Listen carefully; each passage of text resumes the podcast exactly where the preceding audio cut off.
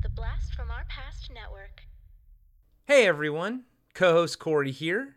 I just wanted to take a quick second and say thank you to all of our Patreon supporters. Without you, podcasting after dark would not be possible. If you would like to help the show grow, please consider signing up at patreon.com slash podcasting after dark. You can also support the show by purchasing one of our awesome t-shirt designs on our merch store at podcastingafterdark.com or by picking up a copy of Seven Winters Alone by David Irons on paperback, hardback, or Kindle. Just search for Seven Winters Alone on Amazon or click on the link in the show notes. A free way to help out is to leave us a five star review on Apple Podcasts and Spotify. Those reviews are huge for us and really helps get the show in front of new listeners. Again, thank you all so much for the love and support you've given us over these past few years. It really means the world to us.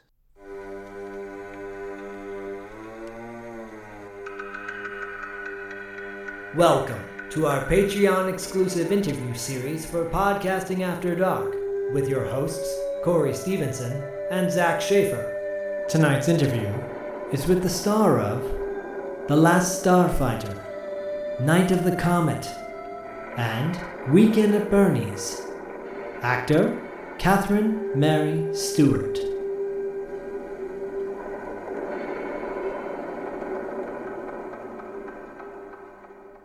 Catherine Mary Stewart, thank you so much for being on Podcasting After Dark. Well, it's my pleasure to be here. We are uh, we are huge fans of you and your career. Mhm. Um, uh, my co-host Corey and I, we on our show we break down movies scene by scene, and uh, we, we covered Night of the Comet, and and specifically Night of the Comet. Was one of our many comments we made throughout was how powerful your character was and how great your character was, and how obviously you and Kelli Maroney had such a great chemistry in the film. Uh, but thank you. but overall like it's not just night of the comet it's it's not just um the last starfighter but it's your whole filmography which you know dates back obviously to the apple which i want to talk about a little bit in this. Um Speaking of it- horror movies, well it's all it all depends right? But but uh, my gosh you are sincerely an icon uh and i mean that in the in, the- in the most you. sincere way and to have you on our show is a Mm. really big deal so thank you again for for doing this Thank you. my pleasure. My pleasure. how's the world treating you these days with uh i mean multi a lot of people think we're out of this pandemic but i kind of think we're still in it Yeah, I think uh, a lot of people are starting to jump the gun a little. I mean, I'm still a little wary because of, well, look what's happening in the rest of the world. I mean, mask mandates are coming back in different places, and there's all sorts of variants, and so many people are not taking the vaccination. And um, and even if you do take the vaccination, you can still get it. You just don't get as sick as you would or might Yes. if if you didn't.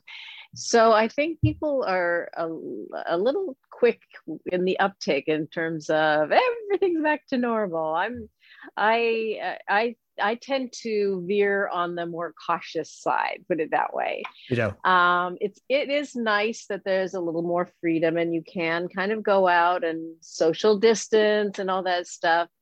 But um, yeah, I think I think we should stay vigilant to a certain degree. Um, but yeah, I mean, it wasn't. It was uh, a fine year, honestly. My life was basically what it usually is, except when I travel. I mean, my husband and I just sort of sit in our two room apartment in, or, well, it's more than two rooms, but uh, in New York, and um, and actually, I got a ton done. You know, because everything else had slowed down. I uh, my writing partner and I worked very, very, very hard on a, a script, doing the rewrites on a script, and we kind of jump started getting that moving forward. It's been optioned up in Canada, so now that things are loosening up a little bit, it's really, it's really driving forward. But um, we're prepared. We're very prepared. So I spent a lot of time writing, and um, also I, I so one of the things that I really want to get into um, in the future, on top of the acting thing, is directing and, and Mm. producing. Stuff. And I have several projects for that um, that I was able to really focus on also. So it, it was it was good. I mean, I did miss traveling because uh, I love traveling. I I spend a lot of time in Los Angeles. I live in New York most of the time, but I spend a lot of time in Los Angeles. So it was it was a bit of drag not going out there, but then there was nothing going on anyway. So we actually I'm right now I'm in North Carolina. Oh. And um yeah. Uh, I, I the last couple of months have been sort of chaotic, frankly. Uh, there was a film festival in Los Angeles for Night of the Comet. Yeah. Um, Zeitgeist Film Festival. The theme was LA Apocalypse, so they sort of featured Night of the Comet. So that was really fun. And um, then from there, I spent another 10 days in LA, just running around, and flew out here from there a couple of weeks ago. But I'm telling you, things are opening up so fast. I'm yeah. just, I feel like I'm spit. Here I am. I'm we're at a beach, and I'm I'm just like I feel like I haven't had a chance to really relax and enjoy the beach you know you can you feel free to good feel free feel free to take the camera outside and you know put your toes in the sand and oh, take us with you, you. how does that uh how does that zac brown song go i got my toes in the sand and uh, cold beer in my hand life is good today or something mm. like that you know. that sounds very good i i I had an audition, like you know, you put yourself on tape. So I yeah. I have this little setup. You can see my backdrop here. Yep. Um, for self taping, and I did one this morning. I did one like two days ago, and I have this podcast, and then I have another podcast coming. So it's just like, everything's opening, and everybody's just like clamoring to get stuff made. But it's good. It's good. I just want to like put my toes in the sand and have a beer. well, well, well, um, this is dating all of us, I'm sure, a little bit, but there was a, um, a Who's the Boss episode back in the day with Tony Danza. And he was trying right? to Angela, I think their power went out in the house or something. And and Tony's like, Oh, yo, Angela, you gotta you gotta visualize like you're in Hawaii right now and you're your toes are in the in the water and it's warm. And she's like, I can feel it, Tony. I can feel it, or whatever. so visualize. Now we'll try to visualize. visualize. Yeah. Oh, thank you. Well, it's literally a stone's throw away from me. Go. So mm-hmm. I can actually, when I have a moment, I'm gonna wash my face and put on a bathing suit and step outside. Fantastic. Well, well, you know, it's funny. Uh, well, uh, appropriate that you brought up. You're at the Zeitgeist Film Festival for LA Apocalypse, and Right. There was a time not that long ago that parts of LA looked like Night of the Comet, uh, you know, I'd say about a year ago. Um, so y- your film in many ways is a little uh, prophetic, I think. And uh... yeah, it's interesting. You know, there's been a, a few instances where um, it, it was sort of like the scenario of Night of the Comet, not only with the streets just, you know, bare, no people yeah. running around, but also during fires and things where the whole sky sort of turns red, yeah. you know, and there's a lot of smoke and all that other stuff. So yeah, every year or so, there's this commentary about, oh, Night of the Comet. Night of the Comet always comes up in my feed, you know. so yeah, it's it's, it's a movie how that happens. Eh, it's it's a movie that's really stood the test of time. And you know, when we were revisiting it for the show, man, some of the shots you guys got into in downtown LA with everything empty like that, you know, there's no CGI back then. That was all just in camera, you know, right timing. I, you know, I'm sure early mornings on Sunday when downtown LA is dead and everything. But now that shows now that's always going to be there and and you know uh, uh, preserved in that movie and it's just amazing it's absolutely an amazing mm-hmm. thing to see and it's such a fun movie too well, thank you yeah that that whole situation could never possibly happen again because they're yeah. really building downtown uh, downtown la with huge residential apartment buildings and things. And back in the 80s, back in the early 80s, it was there was very little residential stuff going on there. There were a lot of banks and hotels. Um, so it was sort of a hub for business meetings and bank stuff. But when we shot, we shot around Christmas as well. So I think it was sort of a combination of early mornings, Christmas time, uh, that literally the streets were empty. Um, wow. There was no trick to it at all. We didn't even have, you know, a lot of movies they have policemen stopping traffic, you know, at intersections so they don't go through. None of that. We didn't have any of that. It was wow. what you saw was authentically what it was like. And at the time, we didn't really think anything of it. You know, it's just like, wow, it, it, we didn't even think anything of it because that's the way downtown LA was. Um, but in retrospect, it's just like, wow, because without CGI or a multi-million dollar, you know, budget that has a whole police force out there shutting everything down, you couldn't do it. No, Mm-mm. No, and and and LA really plays a pivotal role in that film. And both Corey and oh, I, sure. I'm in Santa Monica. Corey's now up in Oregon, um, but has lived in LA as well. And I don't know, I'm fascinated with old LA, specifically 80s yeah. LA. I just th- I think it's like kind of like uh, 70s New York, you know, where it's never going to look that way ever again. And it's such right. a perfect time capsule of what what was. yeah. Other yeah. than the fashions coming back in. yeah, yeah, it's true. The 80s fashion's oh huge. my gosh.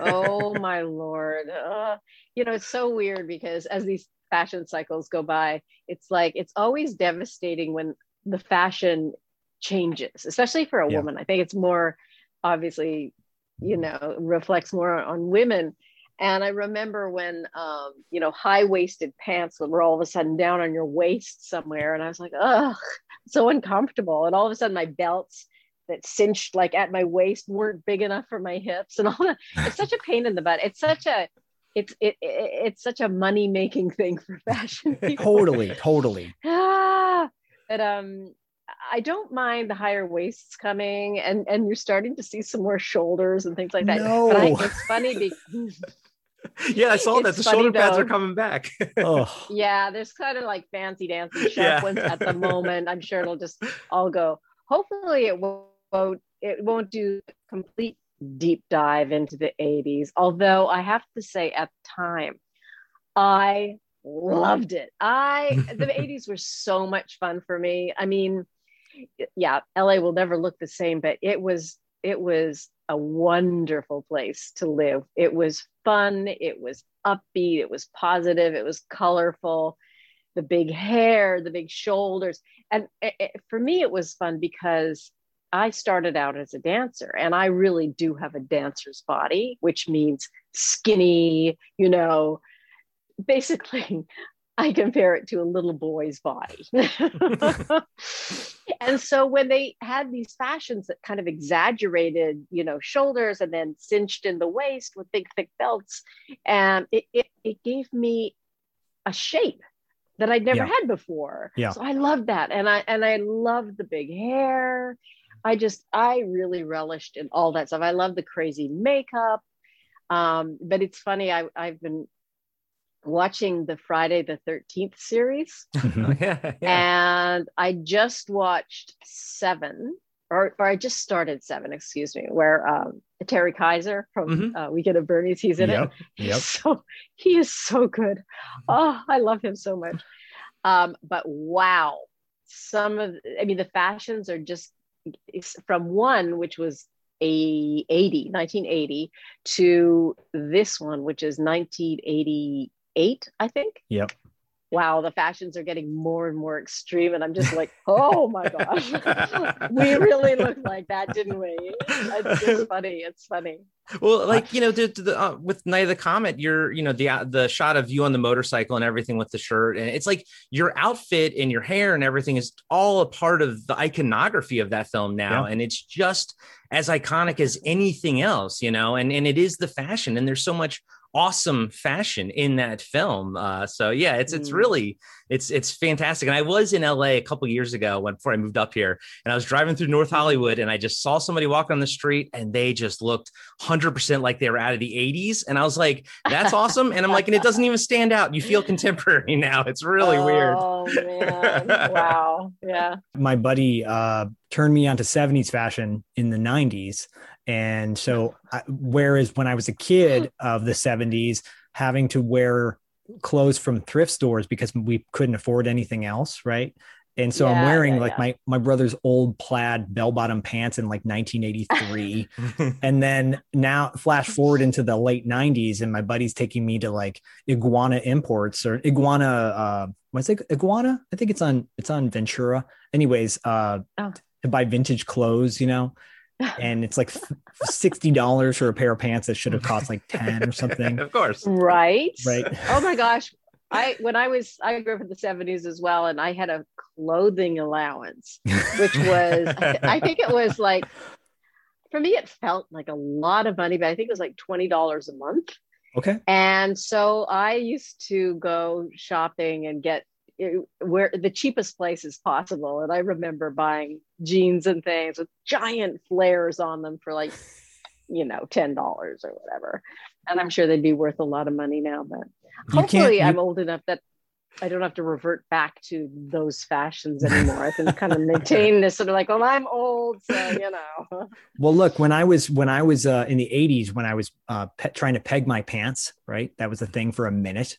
Thank goodness it's like over. pegging your pants what was that So like you you you uh, you take them in and you roll it up, Mm.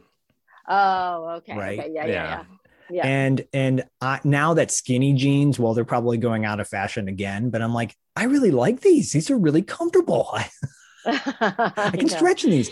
Mhm.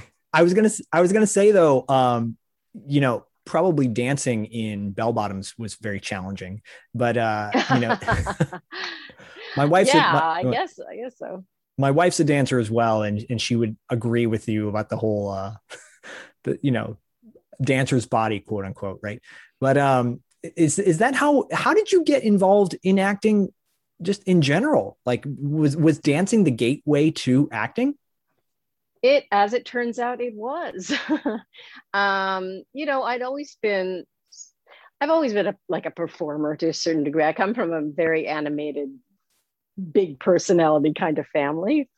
And uh, uh, not that my anybody else was in show business. My dad was a professor at the university but just watching him lecture it was like i get it. I get it where i get that from because he was very animated in his descriptions of things.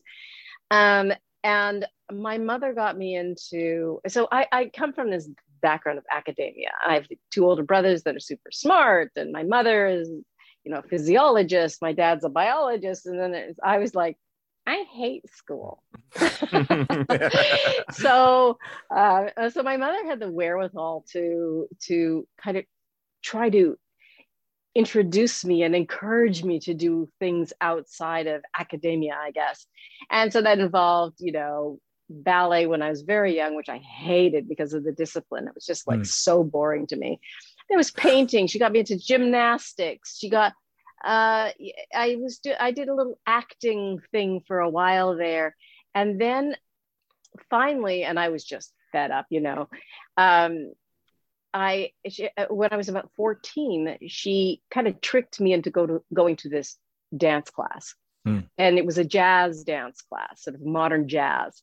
And um i was like i was so mad. And i thought fine i'll do this one class but then i'm never coming back and um it just clicked for me Yeah. completely unexpectedly.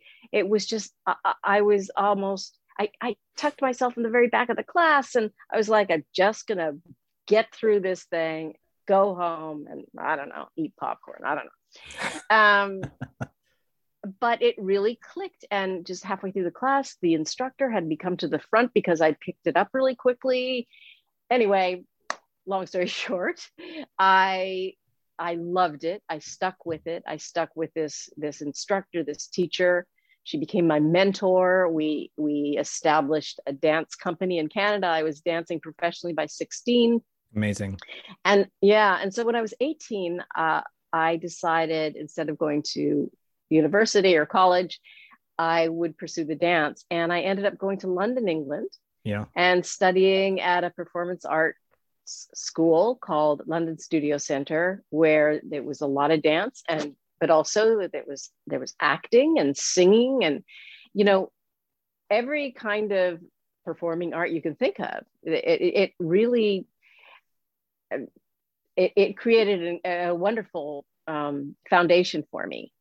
So when I um, and so by chance I went to this dance audition. My my mentor that I mentioned earlier, when I told her I was going to London, she says, "Take advantage of any situation that you possibly can, any kind of audition, anything. Get that kind of experience under your belt." Mm. So I happened to run into a couple of friends who were in my dance class, and they were heading. They'd heard about this dance audition for a movie, so I, you know, I heard my mentor voice in my ears. So I thought, oh, I'll, I'll, I'll follow them. And I ended up in this cattle call audition with millions of dancers. And the director spotted me and he pulled me out of the group and he asked me if I could act and, and had me read for the lead role. And I ended up getting the lead role in this uh, movie. Are we talking about the apple? That's the apple. I mean, futuristic you know, rock musical. Well, uh, I'm I'm more fascinated with the fact that you've done um, a lot of musical oriented films. Like I'm a really big fan of uh, the the scenes from the gold mine, right? Oh, talk about 80s. I, I know stuff I'm wearing in that and like, woohoo! Oh, it's so great. It's so and then and then later on what was it last year you did your film um the the holiday rock movie right? Uh, yeah uh, um rock and roll christmas. Yeah yeah. And so is there a connection here with your mm. I'm, I'm i'm i'm a musician as well and i was a i did a school of rock thing with kindergartners for many years and nice. very fun and I, i'm very musically inclined in that way. And i love performance and i love mm-hmm the the idea of I love rock music, uh, um, original rock music in movies, and so mm-hmm. like you know, uh, so the Apple I think is very much a guilty pleasure, but mm-hmm. is, there a connection? It, you know, it with... has some awesome, it has some awesome music in it. There's some, you know, some I don't know iffy lyrics in there somewhere, but the music itself was uh, uh, written and uh, by some really incredibly talented people. Yeah, no doubt, no doubt. Are are you drawn to films that are like have this kind of musical vibe to them? Absolutely. There's no question. I've always loved music and singing. I was one of those kids that would come home after school and put on, you know, an album and just because my par- my parents would be at work and uh, my brothers were whatever doing whatever they were doing. I would just sit in my living room with the record player blasting, singing at the top of my lungs. I've always just really loved music and singing. Um, I've been around a lot of musicians in my day. I love it. I have to say, I love just the whole music uh, genre, whatever, anything to do with music. Well, that that film, uh, Scenes from a Gold Mine, has a tremendous cast as well right? Steve Railsback and uh, Cameron Dye and and um, yes, it does. Joe Joey Pants, Joe Pantoliano, yeah. Joey Pants, such a great guy, such a great guy. A friend of mine did a movie with with uh, Joey Pants uh, a couple years yeah. ago, and just said that it was like, you know, such a character, right? He is. He's a lovely, lovely guy. I love him. He was he was fun to work with. Um, I, I, mentioned Bobby Woods, who is a music producer. He mm-hmm. uh, he produced the music on this as well, and I think he's worked with Madonna a bunch and all that other stuff. Really terrifically talented people. Yeah, very talented people involved with this movie. Um, yeah, and Joe Joe Joey Joey Pants. I just saw him not too long ago, just before the pandemic, everything shut down. He was doing a play in New York, and oh. um, oh I have a really close friend who happens to live in New York who was the script supervisor on that movie. And she found out that he was doing this play. So we we all bought tickets and went to see the play. Nice. Um, it was right on the cusp of the pandemic. And in fact, the director himself had become sick. And mm. at the time they weren't sure what it was. And I think he is, is fine, but he was really, really sick. So they they sort of struggled through the production without the director, which is a drag. But it was really so neat to see him again. Yeah, he's. I mean, so many movies that, that, that this is the thing. Like we could list off all the movies that we love of these people that are very well known, or we can bring up scenes from a gold mine. yeah. By the way, Cameron Dye is a tremendous musician in his own right as well. He is wonderful. He and I are still very good friends. Lance Guest, who um, is in the Last Starfighter, yeah, of course, Alex, yeah. we've stayed very, very close. And um, Cameron Dye uh, rents an apartment um, in uh, uh, in Lance's house. So oh. whenever I'm, yeah, yeah. So I, I just saw him a couple of weeks ago, Cam. Yeah, he's that's a small. And, that's a weird connect. That's a cool connection.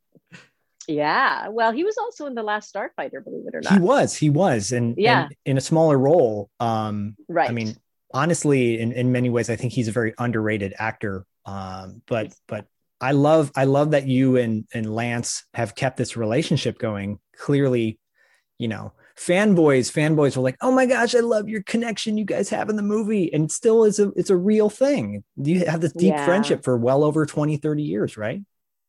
Yeah, he's a he's a wonderful guy. And yes, I I go to well, I have this joke where when I spend any time in LA, I usually try to find the cheapest place I can because I'll be there for a little while and I don't spend that much money on food, you know. And so he and his wife, he and his wife uh, um, will invite me over for just like this awesome dinner a few times, and it would. And he's really into wine, so I mm. I get to really indulge when I'm in Los Angeles with Lance, and I usually see Cam while I'm there too because he lives just downstairs. So um, yeah, they. It's like it's like Larry awesome. on Three's Company, you know. yeah, yeah, exactly, exactly. Um, yeah, he's wonderful, and he spent um, a few years in New York too, doing a play on Broadway. So I mean, so we've really you know, been able to stay in touch, which is wonderful. And now, you know, there's so much talk about doing a sequel for The Last Starfighter. So we're talking about that a lot. It's been so terrific being able to stay in touch with uh, some of these people that I worked with so long ago. I mean, at, at conventions, for instance, you run yeah. in like Nick Castle, the director, yeah. was also, you know, in Halloween. He, mm-hmm. He's uh, whatever. I, I am not very good at horror movies, but I'm going to be involved with this little uh, Friday the 13th thing, so I've been catching up. That's why I mentioned that. But um, how so? Do you, can uh, you can you can you dig a little deeper into that? How so? Are you going to be involved in the Friday the 13th franchise? Friday the 13th, 2024. No, um, no, it's just a little side project that a okay. friend of mine is doing. Um, uh, uh, yeah, so that uh, I, as I mentioned before, I'm getting into directing a little more, and he asked me if I would direct some stuff for it. So that's cool. That's really cool. I'm cool. researching. Yeah, oh, that's, that's really cool. That's great. Now, you uh, you mentioned obviously Terry Kiser, uh, Weekend at Bernie's. Um, I've noticed lately that it's kind of been a coming back to the foreground and people are really going back and and appreciating what you know he did in, in that role and comparing it to like charlie chaplin and you watch it and you're like that's just it's incredible. But obviously he could not have pulled it off without everybody else in the cast you know working with him and, and all that kind of stuff. But what we're left with is a is a movie that holds up and it, we've never seen another weekend at Bernie's. Like nothing's like that. There's no movie like that. Not even Weekend at Bernie's too, you know. But like Weekend at Bernie's is such a magical, magical movie, and and Terry Kiser was is unbelievable in it. Yeah, I mean that's a real sign of a, a, a, a true talented actor. You know, he's he's dead for most of the thing, and yet you can't take your eyes off yeah. him. You know, how do you do something like that? It, it's really, it really is amazing. I mean, he was he was wonderful in the movie. And um, yeah, and not an easy role at all. I mean, you don't really learn how to play dead in acting school, you know? So he had to create this character. He really had to create a dead character that was interesting. And, and boy, he was the one who could do it. I mean, I, I, like I said, I just started watching Friday the 13th, seven, and you just see his all the subtleties that he brings to his character that makes him so in, you just can't take your eyes off him when when he's on camera. Um, so talented. Uh, yeah and and you know weekend at bernie's has become kind of like I don't know, every sitcom seems to have a joke about Weekend at Bernie's one way or the other, which is what it's wonderful. I mean, I love it, and uh, yeah, it's just uh, it, it it really does stand out. I think. I think it is unique. Um, you know, uh, Will Ferrell has a kind of I I kind of call called it that sort of sophomoric sense of humor yeah. where it's just like anything goes kind of thing. And and the closest i can think of i think is like will ferrell. Um but it still isn't the it's still i don't know. There's it is different. I haven't i, I agree with you. I haven't seen anything like like it before i i, I think i even heard something about them remaking it and no. I, yeah I, I just don't see how the how you could do that, you know. But in, in you know, we've you have such an amazing career, like we were saying. But just like these three movies that, that we were touching on right now, um, I mean, they're they're so iconic, uh, so mainstream iconic. You know, anyone would know mm-hmm. it, but they're so different. Night of the Comet yeah. is so different from Last Starfighter, and it's so different from Weekend at Bernie's. It's it's so nice to see you in just such like these different projects and these different stories, and yet they're still turn out to be they hold up in the, the stand the test of time. Obviously, that a lot of that has to do with you and, and all your other actors in the film and the love that are that are put into these films. It's just, but it's interesting that they're so different from one another. You know? Yeah, yeah, and all in the same kind of era. You that's one thing that uh, you know, looking back at my career, I'm really pleased about and grateful for that I've been able to play so many different kinds of characters. Right. You yeah. know, um, uh, a lot of actors want feel like there's this whole thing going around where you know you had to fit into this specific mold and that's how you sold yourself you know you don't want to veer outside how who are you and what are they going to hire you for and i was like that just seems so absolutely counter to what we are supposed to be doing as actors you know mm. as actors you create new characters and you explore i mean ultimately what you bring to the character is in you somewhere but it's so much fun digging it up you know and and using your life experience and using the different parts of your personality and all that other stuff so i know i've really um that's one of the things that really appealed to me about night at the comet was i have this sort of look like the girl girl next door kind of a look um, or had. now I'm grandma next door. no, um, not at all. but you know, Reggie in the, the comet was really this tough chick. I mean, she could yep. look after herself. Yeah, and it, what combined with that the fact that the movie was very much tongue in cheek as well, which is so much fun. Another sort of uh, reason that made it a unique movie, but that's another thing. But yeah, you know, this tough uh, independent woman uh, who could look after herself in an apocalypse. Um, and I really, I've said this before, but I really feel like she was more who I am. You know, I, I'm I'm much more independent, and I I was never really girly girly. You know, I I I liked hanging out with guys a lot more than I liked hanging out with girls. that kind of a thing. So it was it was super fun for me to shoot Night of the Comet. Nice. Well, I think about I think about Michael Bowen in, in Night of the Comet, oh. and then I think about Cameron Dye in in Goldmine, and like, wait, but those guys were at odds in Valley Girl, and uh, yeah, yeah. You choose one. Would you have gone with the the Valley kid or the kid from the West Side? Uh, the, the, are you asking me in um, in Valley Girl? Sure. Yeah. for me? Yeah. Uh, i don't know. I might go for the west side guy. You gotta you gotta go with the guy from venice. Right? Exactly. Venice or santa monica. Right. Well I, I was gonna say too yeah you you you you touch upon being this this tough this tough chick right and then yeah. in, in in Starfighter, you're very much a tough chick. You know, you stand up for yourself, and and I love that. It, it's such a I think that's another reason why these movies stand the test of time is because there's a level of, of positivity and role models there where mm. so much is lacking. Um, you know, I think we're we're becoming more aware of that now with proper representation in, in a balance, right? Uh, but those are mm-hmm. great examples of two strong female characters for young people to look up to. I'm not just talking about girls, I'm also talking about young boys to go, yeah, that's what it's supposed to be like. You Yeah. know, it's not supposed Yeah. to be uh, pink and blue and that's it. Like I love, I love that about your dynamic range. It's great. Oh, well, thank you. Thank you very much. I mean, yeah, the it's so cliche, you know. Well, it, it has it's slowly changing, but it has up to this time been like a boys club first of Yeah. all.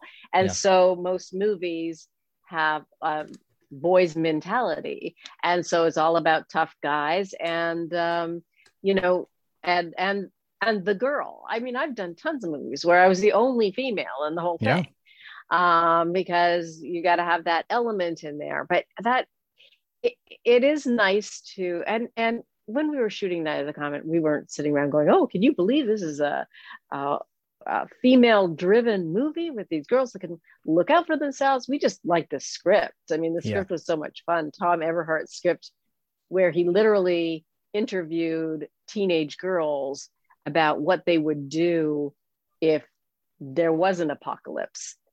And to his shock and surprise, they were like, excellent. you mean our parents aren't here? We can do whatever we want. Right. And that that is a, another unique twist in movies, you know, because everybody's always screaming and yelling and they're all gonna die. And and in our you know and zombies are slowly killing off everybody. And in our case it was like yeah bam, you know to the zombie. And then it's like let's go shopping. Hey the stores are open um so and i i agree with you. I think that the characters in uh, last starfighter and night of the comet are identifiable for Mhm. that aged audience. You know they're finally seeing characters that are like them. Yeah. in they're just ordinary people in extraordinary situations. And I, I i feel like so many you know sci-fi action-packed movies are just unattainable characters for the audience it's like Yeah. yeah. it's exciting watching them do all this stuff but you know you have to be a movie star to do that or something like that and Right. um with reggie and reggie and sam it's just like there's a couple of goofy girls and in um the last starfighter particularly with lance's character because he really drives the movie but he's just a kid from the trailer park Yeah. um yeah vernon washington's line you know you got to grab on with both hands and and hold tight or whatever i'm Yeah. I love that. paraphrasing but i know it, it really was what the movie was about you know take advantage of extraordinary situations if they um, come along um yeah the audience could relate to his frustration his going through this pivotal time in his life where he's got to make these life decisions and he can't even get into college the No. college that he wants to. Uh, and then this happens. So it creates a sense of possibility and same same with night of the comet I, I showed my wife um, all three of the movies we've talked about, uh, you know, pretty much so far, and uh, she Mhm. she's a she's a big horror fan, but she never she, she I guess she kind of missed Night of the Comet when she was younger, um, and and she liked all of them, but she walked away and she was like, you know, wow, I really wish I saw Night of the Comet when I was like, you know, just younger and Mhm. everything. It- yeah, and it's it's everything you said. It's it's and it's not so much in your face. It doesn't. It's not trying to be. You know, uh, it just is, and I think that's what works about it. It's it, it just you your Mhm. characters are just strong characters, and it's not like they're they're like oh let's set out and try to do this. It just it is, and you know she was very Mhm. impressed by that, and it was like she was like wow this is awesome, and then of course you start seeing like. We wouldn't have had Buffy the Vampire Slayer without Night of the Comet. Mm. Like all these strong Mhm. female characters that came in the 90s uh, because the creators were Mhm. so enamored. And I think Night of the Comet was a huge influence on a lot of these awesome female characters that came, you know? yeah apparently that theory has it that uh, joss whedon you know took sam's character and created buffy Ah, Which is that's great. I didn't know it's that. That- fantastic yeah, that makes Yeah, sense, I no, guess. no, yeah. no. so yeah i mean sure I, it, yeah I, I feel I feel very good about these little movies and and it's astonishing how how long they've hung in there and it just seems there seems to be this momentum of it th- these things are getting more and more popular. It's just it, Yep. it's kind of mind boggling because you know you go you do a movie and it comes out and then it goes and you say you especially at that time we were all sort of distracted by working a lot and things like that. And then 20 years goes by and all of a sudden everybody thinks you're the greatest thing in the world for doing night of the com it's like what? Night of the Com? Well, I will tell you, I will I will tell you personally, you know, uh, you never know what movie's going to hit you, right? What movie's going to stay with Mm. you. And so many of your films have stayed with me throughout the years. So World Gone Wild, because I was a huge uh, Michael Paré fan, you know, and Oh, I and- love that movie. And Bruce Dern, oh my God. it's a great cast. incredible Adam Ant. Uh, Yes. yeah. Paré is just like, "Wh- I have to work opposite him. Well, okay. I mean, oh my God. He was like just the most beautiful male specimen and very, very nice guy. And Michael Paré married or Adam Ant? like that. Oh, Michael Michael, Paré-. Oh, yeah. He Adam. Ant just scared me. Yeah. um, he plays such an evil character that in that. Um, I became really good friends with Anthony James, who plays that uh, cannibal. He's kind yeah. of like Who, who is very That really- creepy, by the way, like his his look, you know, from back in the day in the Clint Eastwood westerns and whatnot. That's right. Yeah, he had that look, and he wrote a book called "Acting My Face." Ooh, Um, yeah, uh, one of the most lovely human beings you'll ever meet. He passed awesome. away sadly recently. did. um, not well, a couple of years ago, but uh, yeah, we became really good friends. He's also an incredible poet and Hmm. artist. I have a couple of his uh, paintings oh, and poems, and, and I have his That's book. yeah, he, rem- a really, really good guy. remind us of the book title again. It's called Acting My Face. I have to check that out for sure. Yeah, and it's also so not to interesting. not to mention, uh, also passed away Julius Carry from uh, who you know who's Yeah. fan- who's great in it too. Sho'nuff from Last Dragon, and hmm hmm Yeah, I loved his outfit. That that uh, bodysuit that he had to wear. Poor guy. See, this is the thing. This is the thing. That movie, I think, needs to be reseen. Like everything's getting re-released, right? And and and and uh, a documentary or a commentary or whatever. And, you know, a Michael Paré. Mhm. Michael Paré's got a great story too of how he became like where he, how he got his start in Hollywood. And um, but I was a Mm-hmm. huge fan of his too, and I was like, oh, he's such a cool dude, and I wanted to be him when I was a kid, and I idealized him. But that movie often gets overlooked, and it's a really, it's a really fun film. I, I think it's great. I, I I just like it's again, it's sort of a unique story um, slash situation. It covers so much ground, like cults, and I mean, it it could be you could you could make that movie today Yeah. with some of the weird political shit that goes on in it. Um, yeah, no, I I loved it. Plus, I loved being kind of a, a desert rat. You know, Mhm. I Yeah. I'm a real desert dry person, and I had these.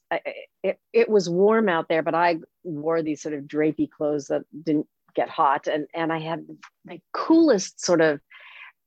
I want to say mukluks, but that's not right. Um, a leather kind of uh, probably Native American style or Yeah. or Mexican style leather boots that Mhm. nothing you could walk on anything like and and nothing would penetrate them. I loved those things. I, I just I was living again, living vicariously through my characters. That's one of the best parts about being an actor is you just get to pretend to be all these different kinds of people that you just aren't in real life. It's Yeah. fantastic. well, you're you're drawing from your own personal experiences too, obviously, in playing these roles and and things that you love, being a desert rat, like you said, and uh, Yeah. wearing Uggs before they were Uggs. yeah, kind of, kind of. No, They way better. Uggs. Yeah, way better than Uggs. There was a there was a GI Joe. You remember the GI Joe cartoon back in the day, right? Mhm. and there was a there was a character there, they always tokenized characters on that show but uh spirit he was the native american right and he had these cool Okay. boots like that too the boots you're describing and i wanted those so bad when i was a kid i was like i want to walk, go to school and these cool like In those, right? With the, they were thick leather with the silver button. yeah They were the best. You could have worn those anywhere, in anything. You could wear them in the snow, you know, rock climbing, desert, everything. Was there. I just loved them. I love that. Well, and I love that that movie holds such a, a warm place in your heart to this day. It does. I mean, I ran into Bruce Dern mm, maybe five years ago. He just done that movie. Uh, is it Winter Storm? Winter something? I forget the title of it. Um, but he, it was screening at um, uh, the Screen Actors Guild Theater in um, New, York, and Hmm. I went with my, my husband and I went backstage afterwards to say hello to him. And you know, Bruce Dern has never drunk, drank. He, he doesn't drink alcohol. He doesn't smoke. He, he used to be uh, an incredible runner. So he's he's kind of a crazy person in a way, and he doesn't forget anything. They were interviewing him after the screening, and uh, he would just go on and on and on with stories. Anyway, I, I went back and I thought, oh, he'll never remember me. He's like, oh, he just was, it was like it was yesterday. That's And he was remembering specific things about it. Yeah, yeah, yeah, yeah. He was great. He was a real um, champion of mine. You know, he he really was very, very supportive and, and kind to me. well, he's a legend too. And and and He's And- a legend.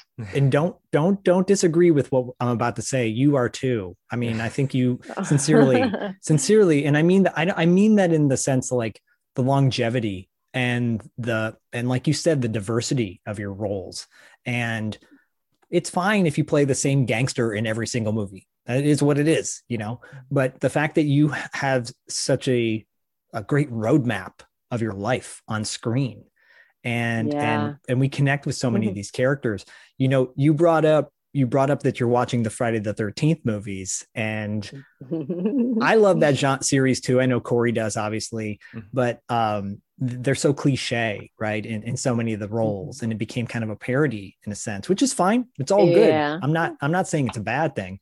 I'm just saying like your roles, your female empowered roles. Like you know, I- I- you talking talking about seeing Terry Kiser on screen. I would see so many of these actors in these movies, and I'm like, oh, I really love that guy. I really love him or her, and then they get killed by Jason. I'm like, no, they were supposed to live. yeah. Can we well, flip that's the that, script? that cracks me up. Yeah, that cracks me up about Friday the Thirteenth. And again, I'm not a huge horror genre person. I just eh, the problem with horror movies is they really scare me. So I don't. It's not like entertaining to me. It's just like, oh my god, I'm gonna be scared. So for me, that's not fun. I'd rather cry or laugh or fall madly in love or something like that. Um, it's kind of a, a joke. As a matter of fact, I, I'm, I'm kind of going in circles here, but I was watching one of the movies um, on my computer with my earphones in. My husband was like literally a few feet away from me, and all of a sudden, I think, and it's one of them. Somebody drops down into the screen, who's just been killed. You know, do- drops down into frame, and I was like! I am the person in the theater that screams all the time during horror movies. But what cracks me up about Friday the 13th is that it's just like nonstop death. Yes. death. It's like within the first five minutes, some poor kid is dead. yeah. It's like, oh, wow. And, and then it just never stops. It's relentless. It's just like, Totally. bam. Okay, you're dead. Now you're dead. Now you're dead. And one thing I, I feel like is I, I sort of get the idea, the motivation for all these murders in the first one, but then the motivation gets a little vague. It's just Yeah. like, and now here's a horrible creature killing people for no reason, you know, and never die, just doesn't die. and it moves so far Oh away my from what it like started out as, you know, like it's I'm so so far removed. yeah. yeah. Just just don't set your movie in space, okay? Just don't set your movie in space. I know Corey's a fan, but I'm not. Lordy. I know there's a Friday the 13th in space, right? that's, en- that's my en- favorite one. I love it. I love that one. Oh my god! It's- it's so I don't dumb, know if I'll great. get to that one. Yeah, yeah, yeah. That's the thing. I hope you don't. Like the apple. right? Yeah. No. No. No. No. No. It really does attract a weird audience the apple. Trust me it's had screenings everywhere. I've been to i have to say i've been to more screenings of the apple with these just crazy fans. It's like rocky horror picture show you know? They they're all some of them dress up they all know the words. It's it's it's it's like a parody. Although when we were shooting it it was not meant to be a parody. No. It was being taken very very seriously but whatever I think, think those movies, uh, you know, you, you, you mentioned Rocky Horror and obviously The Apple, and I think of like Phantom of the Paradise, like these mm-hmm. kind of rock musical movies are real. And then I, but then I'll jump ahead to like Hedwig and the Angry Inch, right? And mm-hmm. and there is something that draws in. Um, it's not just the musical audience. It's not just the uh, punk audience. It's a little bit of everybody so maybe that's why it appeals to so many people. Who knows? Yeah, yeah, that's entirely possible. Yeah, I, I Phantom know, of the Paradise is one of my favorite. I, I don't even think I've seen the movie, but I bought the album oh, years oh, and years ago. I love that album.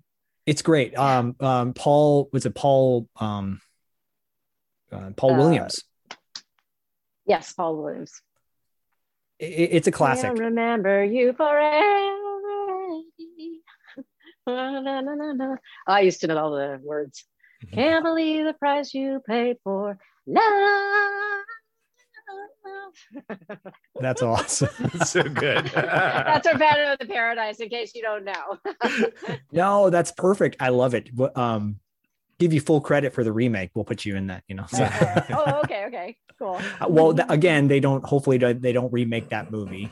And and I like the fact that that Starfighter may get a sequel, not a remake, because right. I don't not the, we're not a fan of remakes per se, but um, like I said earlier, and you had brought it up that that the idea of Last Starfighter uh, getting this rebirth, right?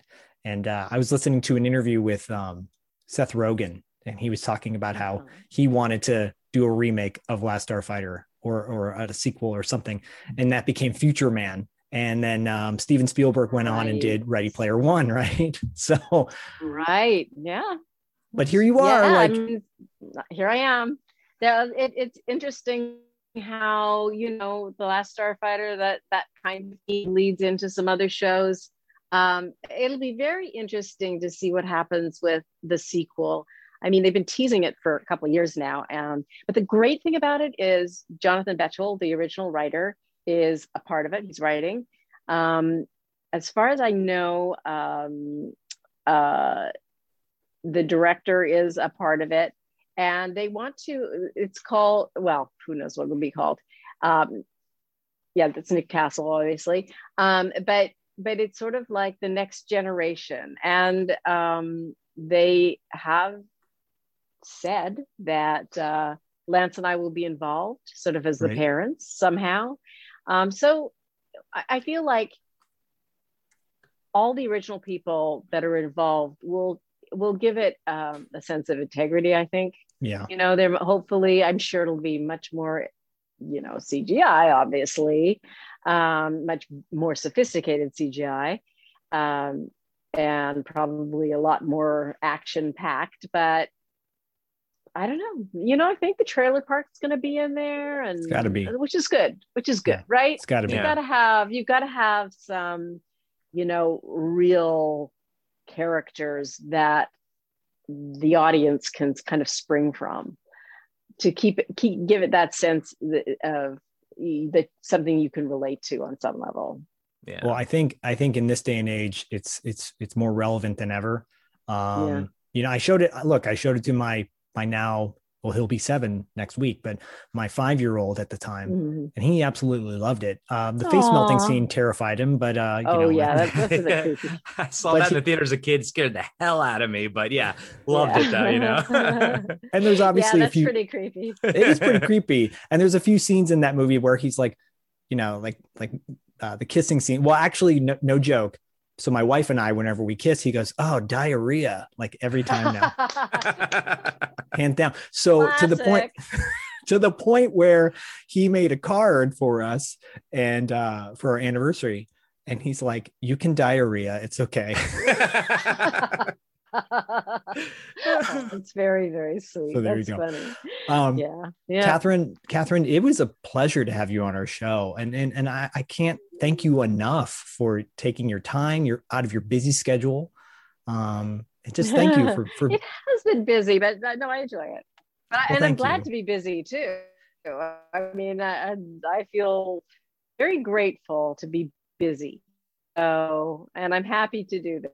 Thank you. And Uh, and it, it was yes, it was definitely an honor uh, getting a chance to talk to you. This was absolutely incredible. Thank you so much. Ah, thank you, Corey and Zac. It, it was fun, and give your wives a diarrhea for me. you will do. I mean, that couldn't have been a better way. So you go watch Phantom of the Paradise. Don't watch Jason X, and uh, we'll go diarrhea.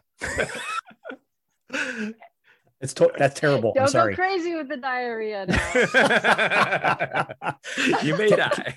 Catherine, thank you so much again, and All uh, right. we'll, we'll, we look forward to seeing you in person down the road. Yeah, hopefully. I hope so. Yeah, All for right. sure. Well, have a great Sunday, you guys. thank you. Put Thank your you. toes in the sand for us, okay? Will do. Okay. Bye for now. Bye bye.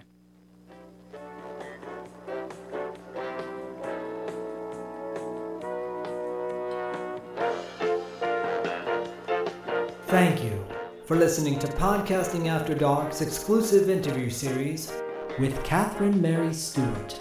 And, as always, thank you for your support.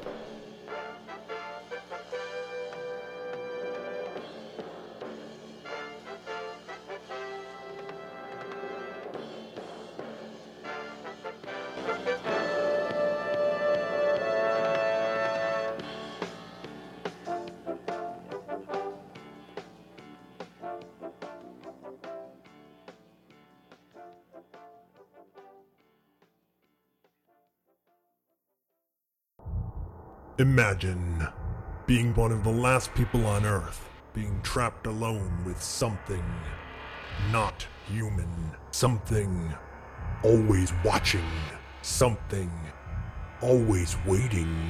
What would you do? Where would you run? Where would you hide if you were haunted for seven winters alone? Podcasting After Dark presents Seven Winters Alone, a dystopian haunted house story by David Irons. Available now in paperback and ebook.